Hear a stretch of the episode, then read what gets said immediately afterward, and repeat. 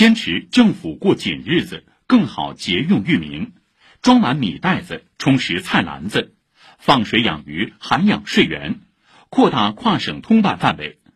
今年的政府工作报告处处体现以人民为中心的发展思想。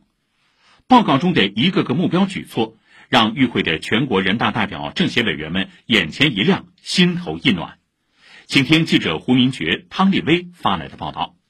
今年的政府工作报告继续秉承用数字说话，其中国内生产总值增长百分之五点五左右的目标最受瞩目。全国人大代表、奥盛集团董事长汤亮说。既切合实际，也留有进一步增长的空间。报告不仅毫不讳言中国经济发展面临的困难，而且呢，把如何解决的思路和办法也都一一列出了。比如，今年国家将加大研发费用加计扣除政策的这个实施力度，对企业创新给予了大规模的资金支持。预计全年退税减税约二点五万亿元，也备受代表委员们的关注。全国政协委员、申万宏源证券所首席经济学家杨成长梳理发现，“减税”二字在报告中被提到了七次。减税降费呢，两点五万亿，那么去年是一万亿。对年利润在一百万到三百万之间的中小微企业呢，增值税呢在实行减半政策，要求银行啊对中小微企业的普惠型贷款呢要继续大幅增加，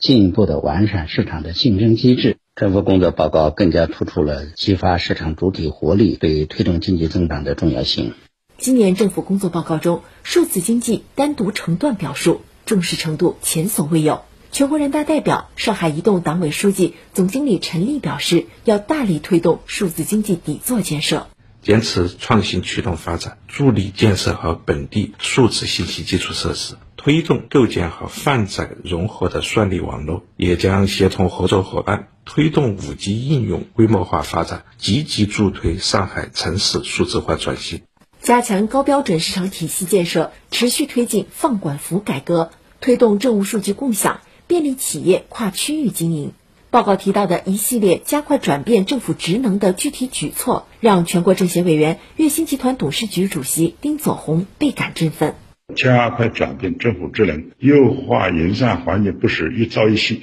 而是渗透在每个环节中，需要一张蓝图绘到解，才能让大家安心、定心、称心、放心的投资和发展。我相信，我们国家经济长期向好的基本面不会改变，韧性非常强，一定能够行稳致远。